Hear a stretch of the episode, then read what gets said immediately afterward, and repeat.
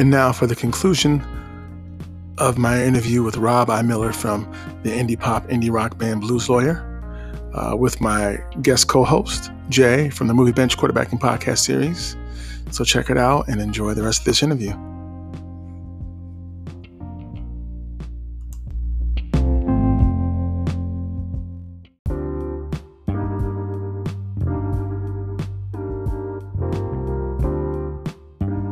Something different. I mean, that second record. How did you?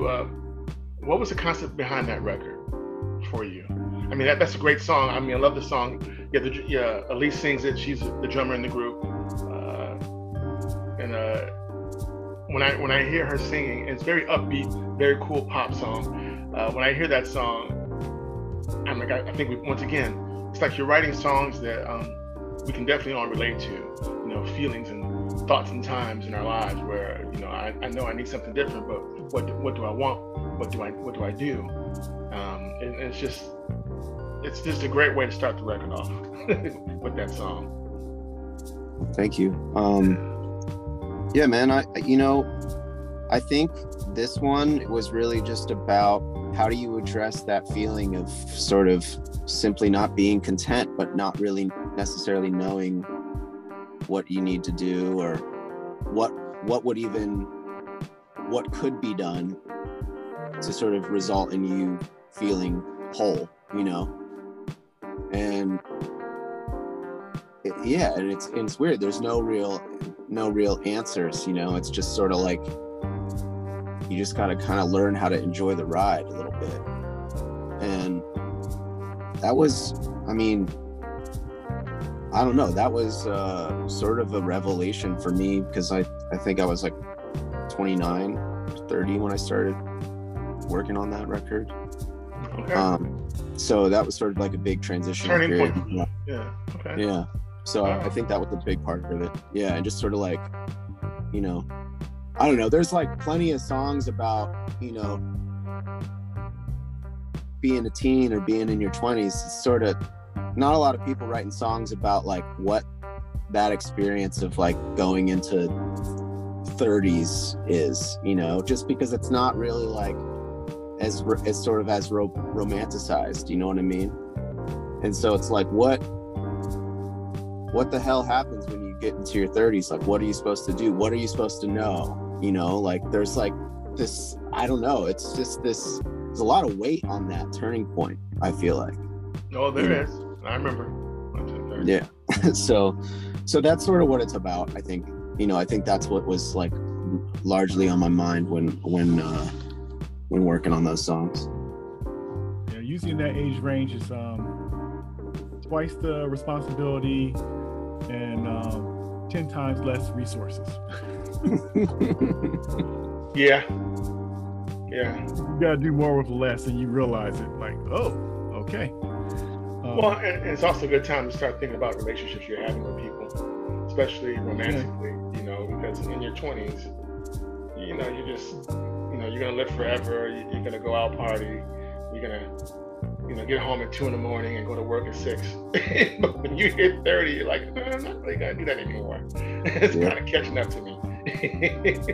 Yeah. But maybe I want to have this relationship. Huh?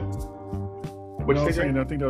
I thought that was interesting that he said that, you know, that you said that you were 29, because this is the album I was talking about the relationships, the relationship topics and stuff like that. So it is a very mature, and I could tell from listening to it that it was the subject matters and the conversation that was being had, I thought was cool. And even though this is like a short but very sweet album, I kind of dug like the it's kind of like lo-fi, like a retro rock sound, which I thought was really cool.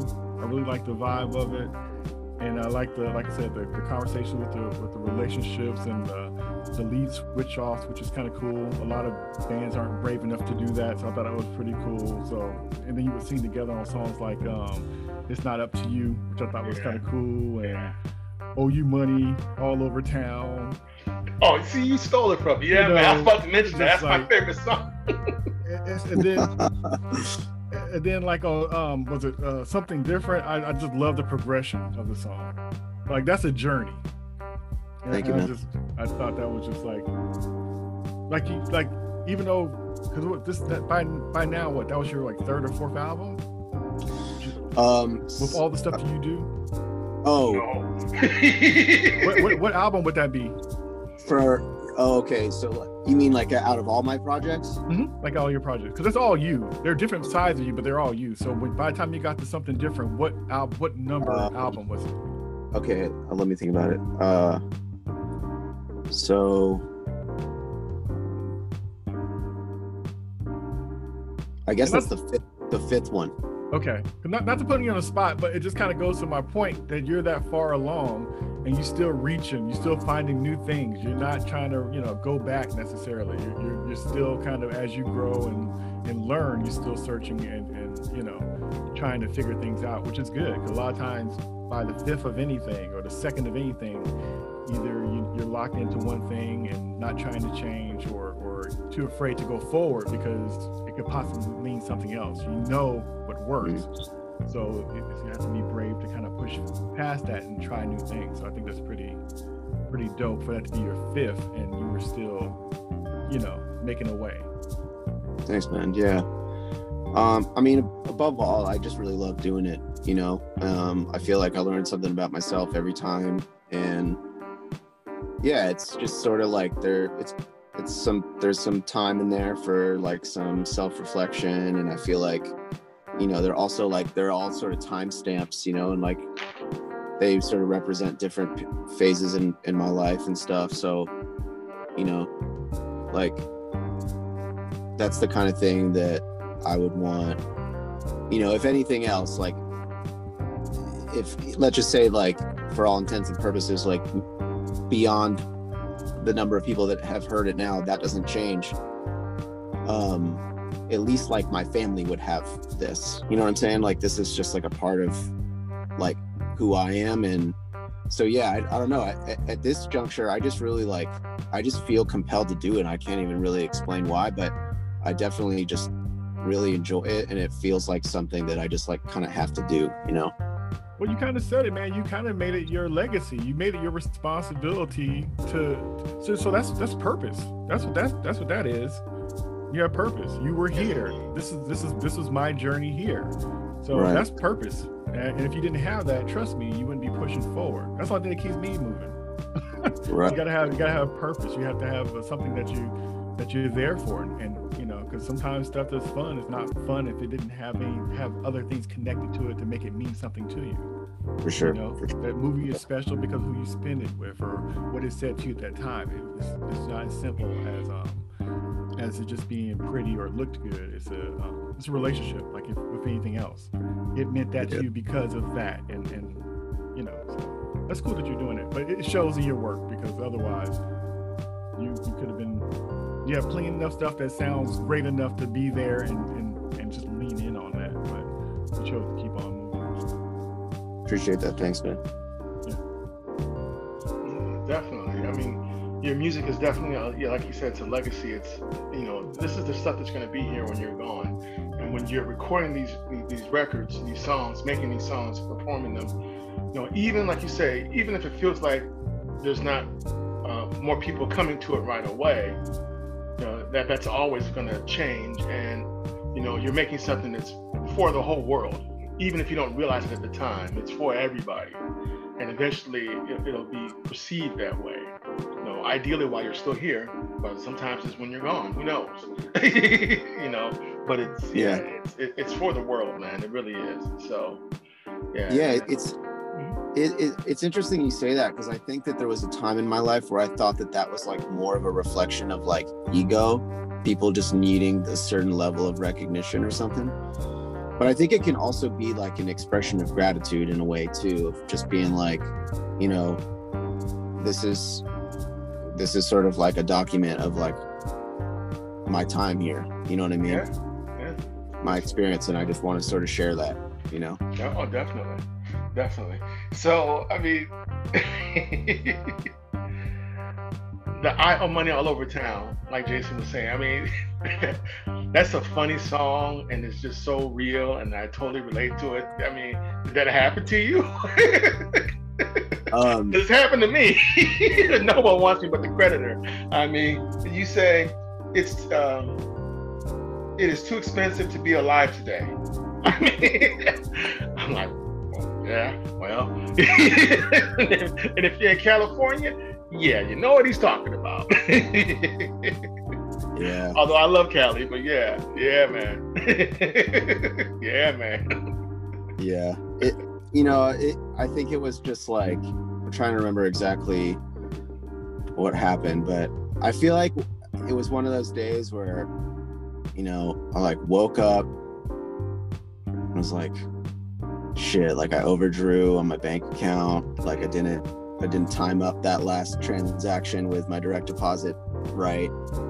And from my paycheck from work, and it's like, shit, I overdrew on my account. And then I like went out to my van at the time, and I'd gotten a parking ticket in front of my own house. Oh, hell no. And, oh, I'm sorry, bro. No, so I was just like, I had to sort of like, it was like those two things had just happened to me like in rapid succession, and I was just like thinking of like, I'm starting this day, like in the red, like I'm just starting at a deficit. I just started to think about that and like sort of just think of the way where it's like, okay, I need to come up with a little bit of money to get gas or to drive myself to work, and so it's like it's just this like rat race,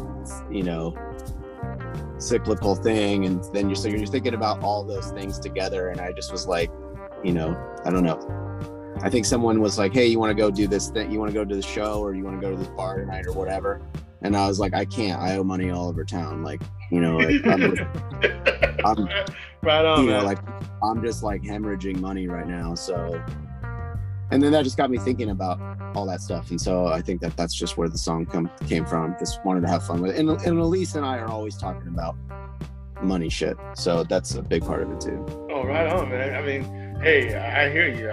I could totally relate to it. I was cracking up. So I'm like, oh yeah, I've been there. Because when I'll say, and you've heard me say it to you in text, money's kind of funny right now. Yeah. Someone funny with the money, but yeah, I hear you. Yeah, so, no, I've definitely adopted that from you for sure. Oh, I say, I say that sometimes. Like I can't do that tonight. Sorry, my money's funny. Yeah. So, so it's not up to you. So that song lyrically, when you and Elise are singing. So when I was trying to, figure out the lyrics to it, I mean, is it about basically how you can't really control when you fall in love? Yeah. Okay. Yeah. And then is it at that point that when you realize that you're in love, it's just uncomfortable and you may not want to be in love? Or is it just about falling in love and not, and just accepting that it's not, like you said, it's not up to you. It's got to, it's something that can't be forced, just happens. Yeah. I think it's also just about like loving someone that is not good for you. Okay. Okay, I was wondering about that. Okay. And just being like sort of surrendering to this idea that it's like, I sort of, you can't choose, Okay. But yeah, but that's an interesting take. I like that take a lot, actually. I feel like it could definitely be about that too. And sometimes sometimes the songs end up being about something different than I intended them to be about, Oh yeah, I do. When I do my art, I'm the same way, where I might do a painting of something and it feels like it's one thing, and then I think I'm being slick and kind of hiding something behind it, and somebody just walks up and be like, isn't that about that? And I'm like, huh? I thought I was being creative and slick, and they just read you like people who know, they could just read you like a book, and that could be a stranger, but somebody who understands, sometimes we think as artists we are slicker than we think we are, and people really is kind of seeing through it, even though we try hard to to save feelings, or you don't want your business out there, so you go the long way around, and they'll just point it straight out. They're like, is that about that? You're like, whoops, yes, that's I didn't want to have that conversation, but yeah, that's what it was. Yeah, totally. I didn't think I was bearing my soul, but I guess apparently I was. Yeah. Yeah, no, I feel you. Yeah. That is an interesting concept. Like, yeah, just people picking up on something that you thought was maybe a little bit more subliminal. Right. Yeah, that's nothing complex. Like that song a lot off of Something Different. So when I listen to that song, it seems to be about a relationship that you're in. And for me, and it kind of hit me today as I was getting ready for this interview, believe it or not, it kind of reminded me of like a rock and roll take or a sequel or something akin to Prince's Strange Relationship off of Sign of the Times. You know, wow. I just can't stand, I can see you happy more than that. I hate to see you sad. What's going on with the strange relationship? And I feel like Nothing Complex is kind of has that kind of vibe. I mean, like when I'm lyrically speaking, that's what I'm getting from it. Like, you know, I'm with you. You know, that's not a big deal. I mean, yeah, it just kind of had that vibe to me when I was listening to it. What did you? Well, yeah, I mean, that is like, I mean, the fact that it would even remind you of anything remotely close to the neighborhood of Prince is huge compliment. But yeah, I think that song is just sort of about like recognizing that, you know, there are all these things in life situationally that make this, like, the logistics of this relationship so complicated, and there's baggage and there's all these things that, you know, are routinely discussed, that are just layered with complexity, but like the feelings of just like wanting to be with that person are very simple, you know? And so like just sort of like reconciling those two things, like the fact that, you know, why does everything have to be so complex if the way that I feel is so simple? So I want to also give a shout out to Blues Lawyer as a band, which is, you know, it's Rob, it's Elise, Rob on guitar and vocals, Elise on drums and vocals, Alejandro, aka Al, on bass, and Nick on guitar. Such a great sound. Even, I mean, when I listen to the guitar on those records, I don't know, I can't even describe it, man. Just what you guys are doing. Just when I hear it, it's just really cool. It's, yeah, I don't know what effect it is. It's just.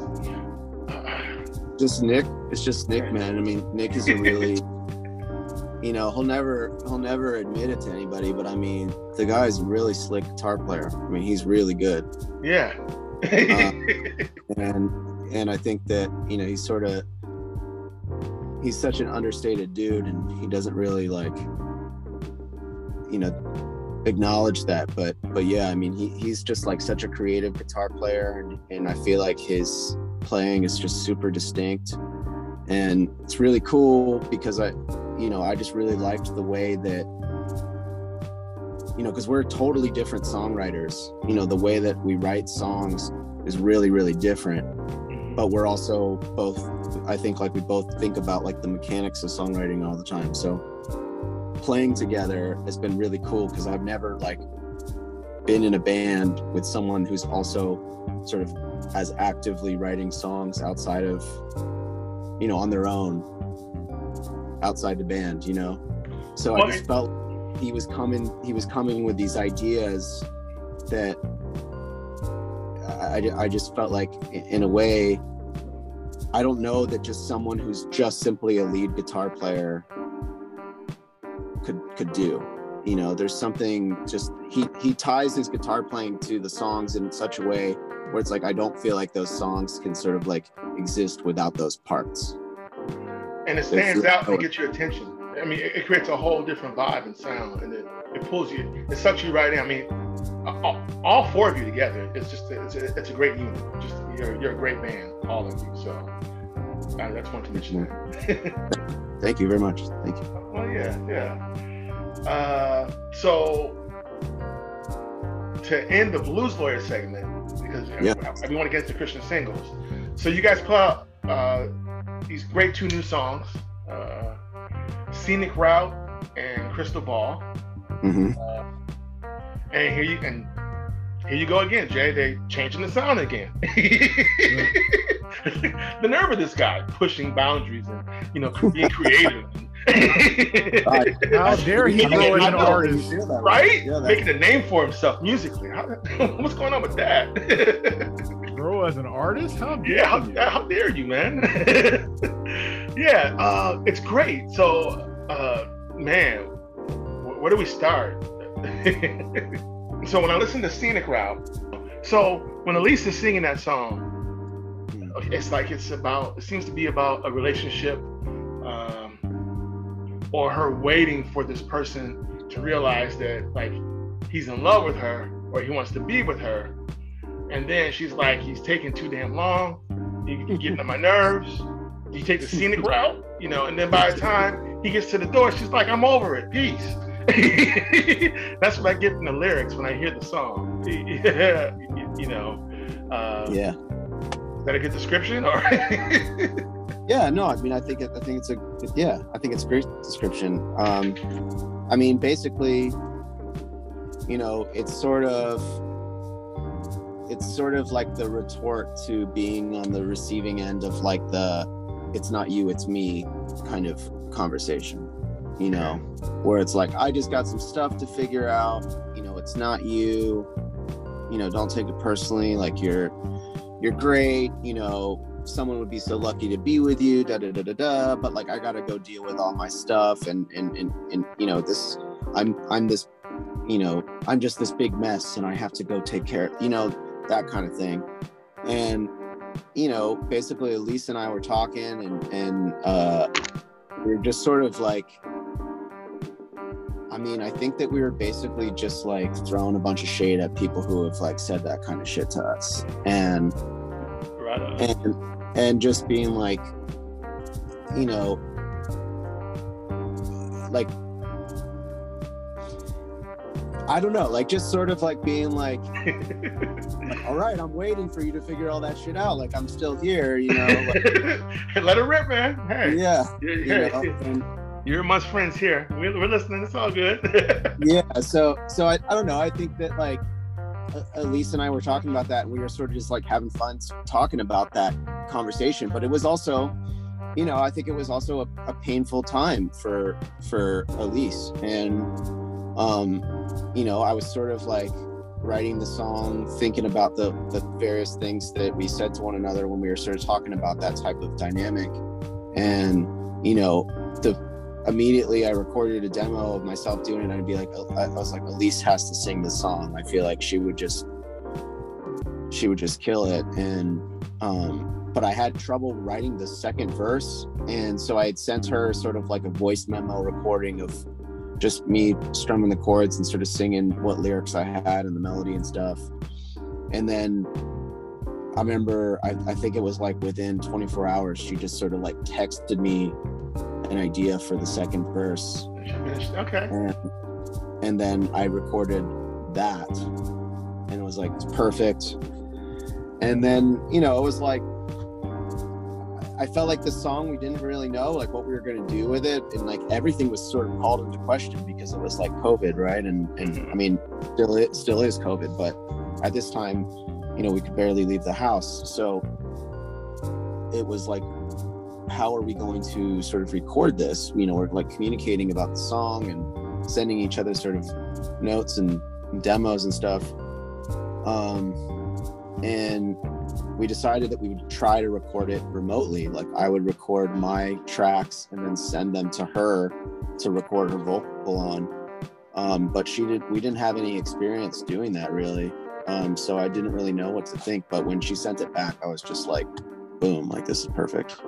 We gotta do something special with this, because this is definitely something that I don't know, I was feeling really good about it, and I liked the direction, and I wanted to try to do something special with it. It's a great song. So you guys wrote it together, basically, or is that what you're telling me? Yeah, okay. Yeah, basically, yeah. I mean, yeah.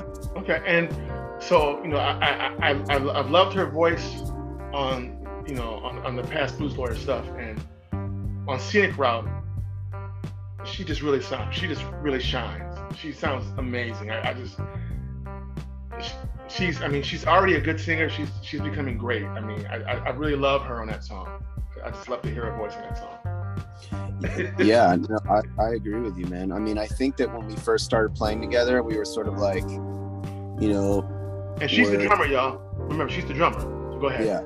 Yeah. I know, which is another just crazy thing. Just, you know, playing drums and singing at the same time is like, I mean, yeah, there's just no way I can even wrap my mind around doing something like that. Right. But yeah, I mean, I feel like her,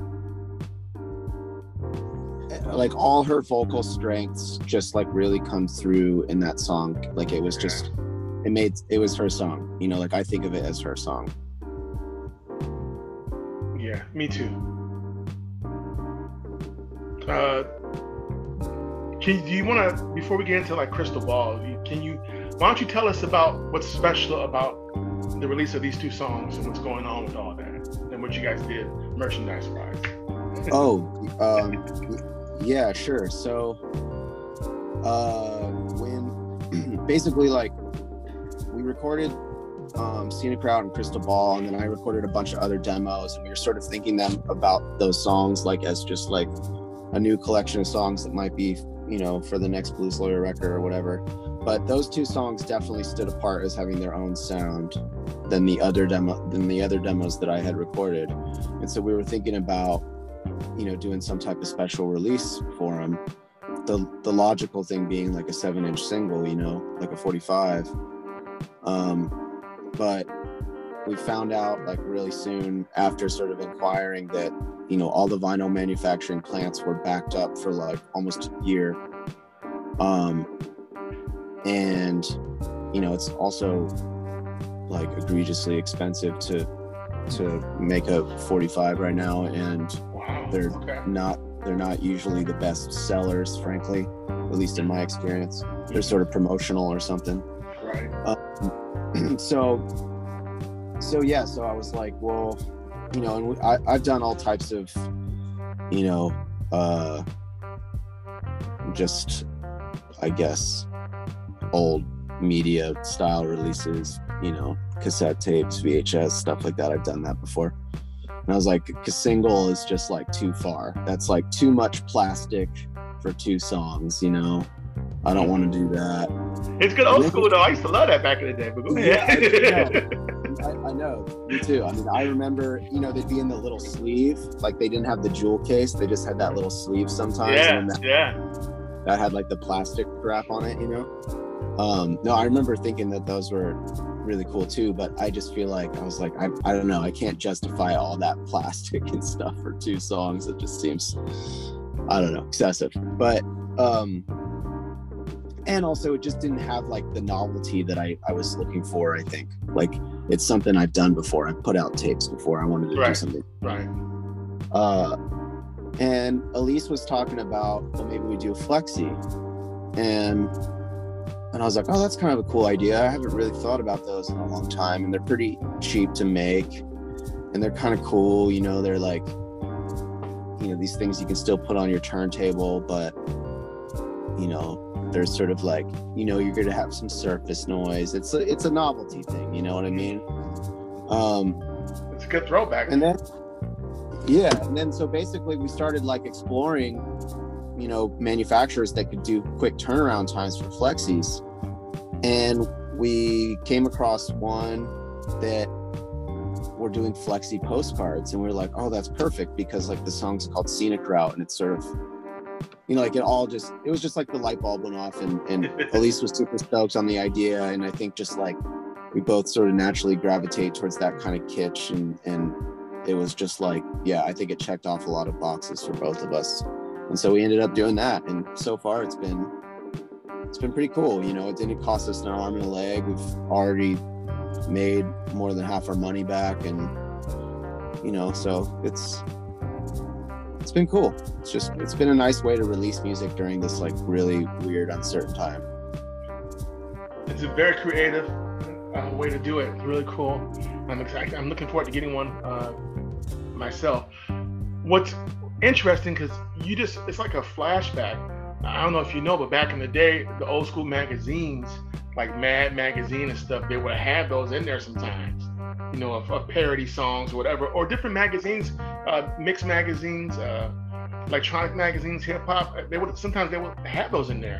You know, yeah. Subscription, you just pull it out and you play it, you know? Right. So it's really cool. That's a real cool thing you guys did. It's very creative. It's been a while, so yeah. Thanks, man. Yeah. Crystal ball. Put my glasses on for this one. So when I was listening to this song, I mean, I love it. So Crystal Ball is the song that you're singing, Don. Yeah. You say, you know, in this relationship that you're in, you know, this person can read you better than you can read yourself. And it's like you want a crystal ball because you want to be able to read their mind, you know, and see what's going on. And then it's like, you know, I know I'm broken, but I want to fix you. And then you say, you know, I'm tired of the what ifs. Well, I mean, so can you elaborate on that for me? The what ifs part? Well, I mean, yeah. So, I mean, are you tired of the wondering and the pondering? I mean, what's going on? So yeah, I think definitely the wondering and the pondering. I think like that's always been something that I've struggled with, just being like sort of obsessive about, you know, all the possible outcomes of some decision I got to make, or, you know, even something that might have seemed like somewhat insignificant. That's just sort of the nature of the way my brain works, I think. But yeah, I mean, I think initially, like, I just had that line, you know, that can I borrow your crystal ball? You seem to know it all. As I just thought it was, like, I thought it was kind of like salty, you know, and I was just like, I was like, that's kind of a funny way to like open a song. But then it ended up being about like something kind of a little bit different, which is like, you know, I don't know. It's sort of like, I guess it starts off a little salty or sarcastic, but then I think it sort of becomes a little bit more sincere in the choruses. Like, you know, like I do have these like open-ended questions that I do want answered, you know? Yeah, it's really cool. I mean, both songs are great, and they seem to be a great taste of what is yet to come with your new record. So when are you looking to have your new album done for Blues Lawyer? Well, I mean, I guess the demo process. Yeah, I mean, we've written a bunch of songs, and I've demoed out a lot of them. I would say maybe by November, having it like it tracked. Okay. I would like to have it tracked by then. Mixed and mastered and stuff. Yeah, I don't know. I mean, I guess what I'm getting at is like, I'm hoping that we could get it out in spring or summer of next year. Okay. That's cool. Yeah, that's what I'm hoping, but you know, these things rarely go according to plan these days, so we'll see. Oh, I understand. So, what record label is Blues Lawyer on? So, you know, guesswork and something different. I mean, what's going? Well, yeah. So people want to hear your stuff and they want to get Blues Lawyer. Where can they find it? Yeah. Well, I mean, we've never been, you know, signed per se to one label. They've always been like one album arrangements. Okay. You know, so like we did guesswork with a label called Emotional Response.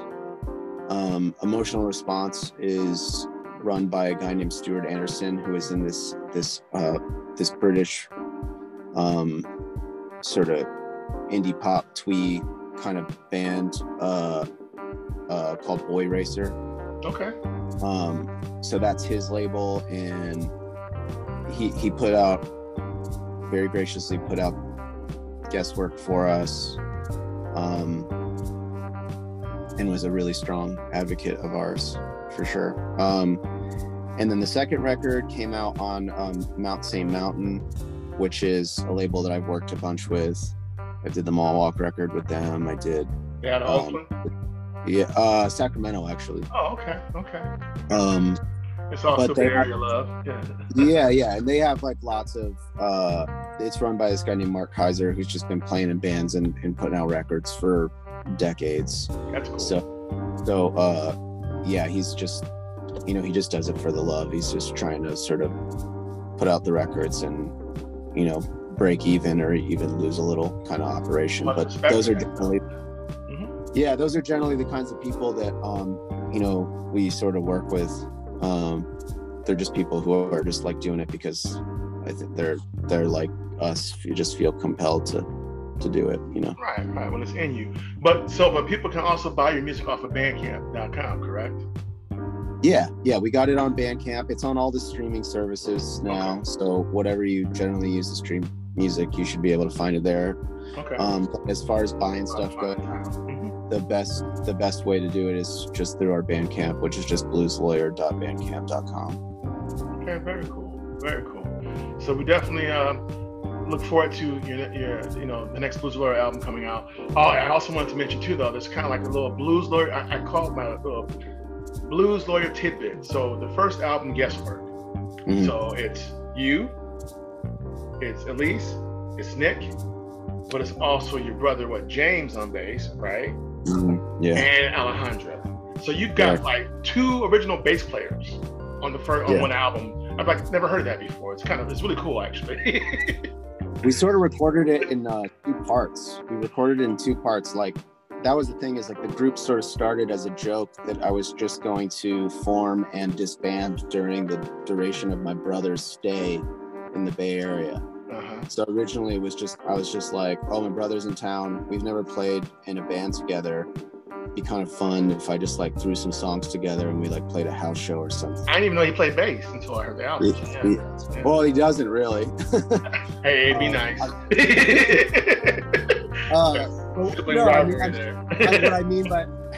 didn't mean that as a slight. I just meant that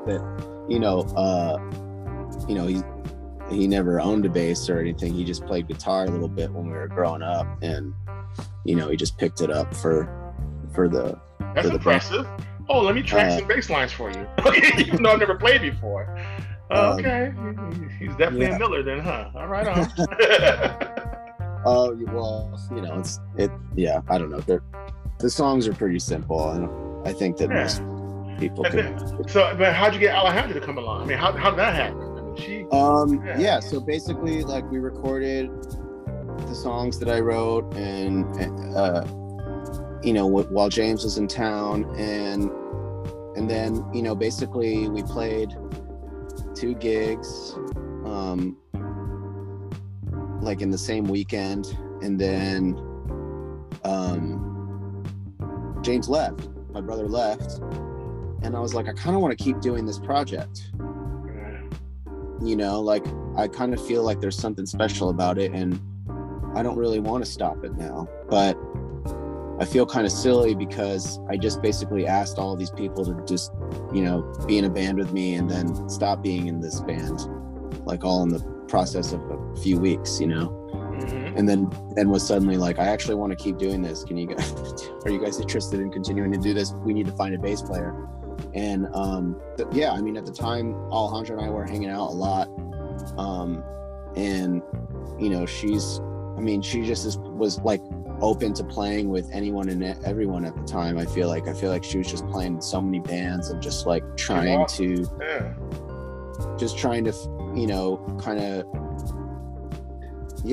experiment and figure out what she wanted to do with music, and. Yeah, it was just cool. We were coming from very different places. Like, she was playing in this band at the time called Preening, which are like, far more sort of out than Blues Lawyer.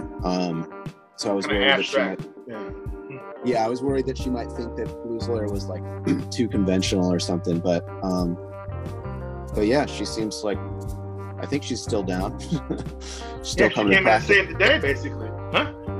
Yeah, I mean, she basically made us a real band in a way, because she was once she got involved, we were like, okay, now we're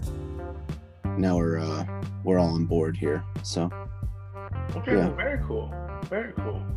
Yeah. Well, So when you you got the different bands that you do, and you do little, you say you do little departures and start other things up. So what determines the sound for each band, or is it like something that you consciously try to say, like this band's going to be more, more grungy, this is going to be more retro, this is going to be, So how do you determine, or does it just come naturally, or do you just kind of lean into whatever kind of, like the first song that you guys do together, or what determines the direction of the sound?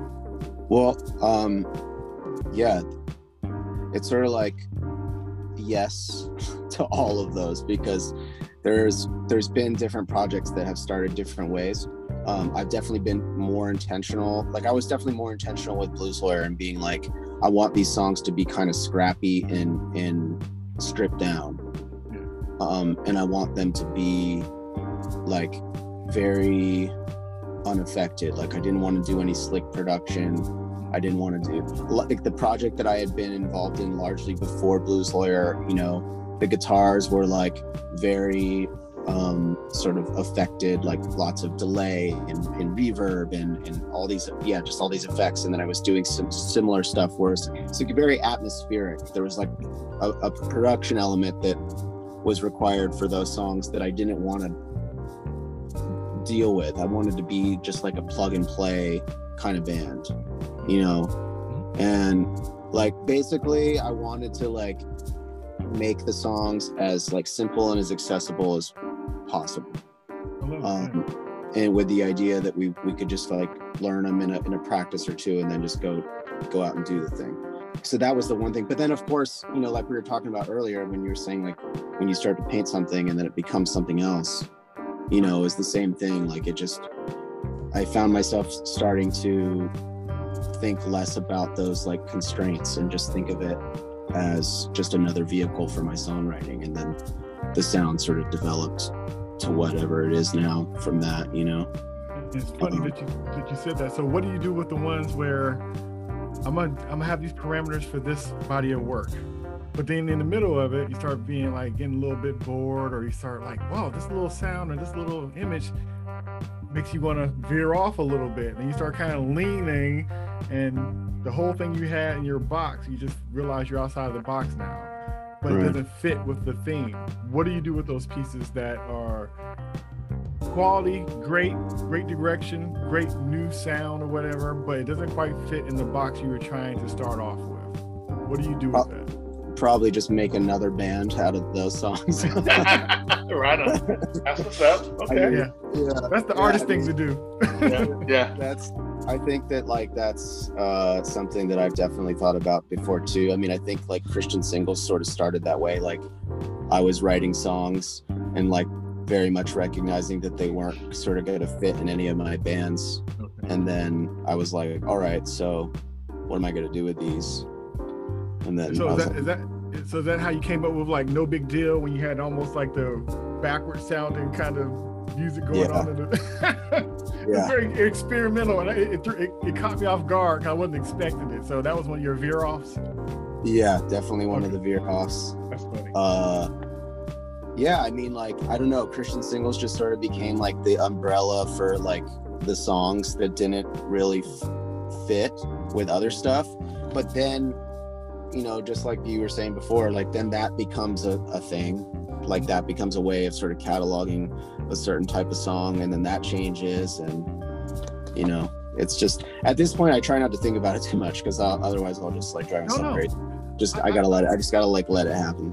I understand. As an artist, I understand. But as an artist too, I noticed those things, and that's what just made me curious, because I'm like, it's funny, like I said, if you know certain kind of things or you're a certain kind of mindset, it's almost kind of obvious what's happening in a way, and you're right, sometimes it's better not to overthink. It's almost kind of like running. You're running fast and you're doing good, but as soon as you look down at your feet, that's when you trip up and fall over yourself. Right, exactly. So sometimes it's better never just to look up. If it's just working, just keep running and just worry about it when you stop.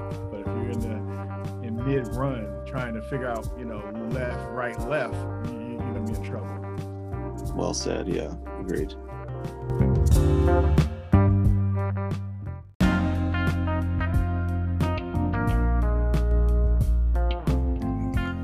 good people of the planet Earth and the known universe. You've been listening to Clef Science. This is Captain Keith. I hope you've enjoyed this interview that Jay and I did with Rob I. Miller from the indie pop, indie rock, DIY pop and rock and roll group Blues Lawyer. They're all those things, all of the above. Jay and I had a great time talking to you, Rob. Special shout out to you. Thanks for hanging out with us. And shout out to Jay from the Movie Bench Quarterbacking Podcast series for co-hosting with me for this episode. And once again, with Blues Lawyer, great rock and roll band. You can check them out on all the music streaming sites, whether it's Spotify, Pandora, Tidal, Amazon Unlimited Music, you know, all of the above and more. And let's say you're not into streaming. Let's just say you love what you heard and you just want to buy it. Like Rob says, you can go to the Bandcamp page, bandcamp.com, Blues Lawyer. Just type it up in there and you'll see all their stuff. So check them out. And once again, we had a good time. Hope that you did. And if you've enjoyed this podcast series and this interview, please hit like, subscribe, and or favorite. And until next time, see you somewhere out in space.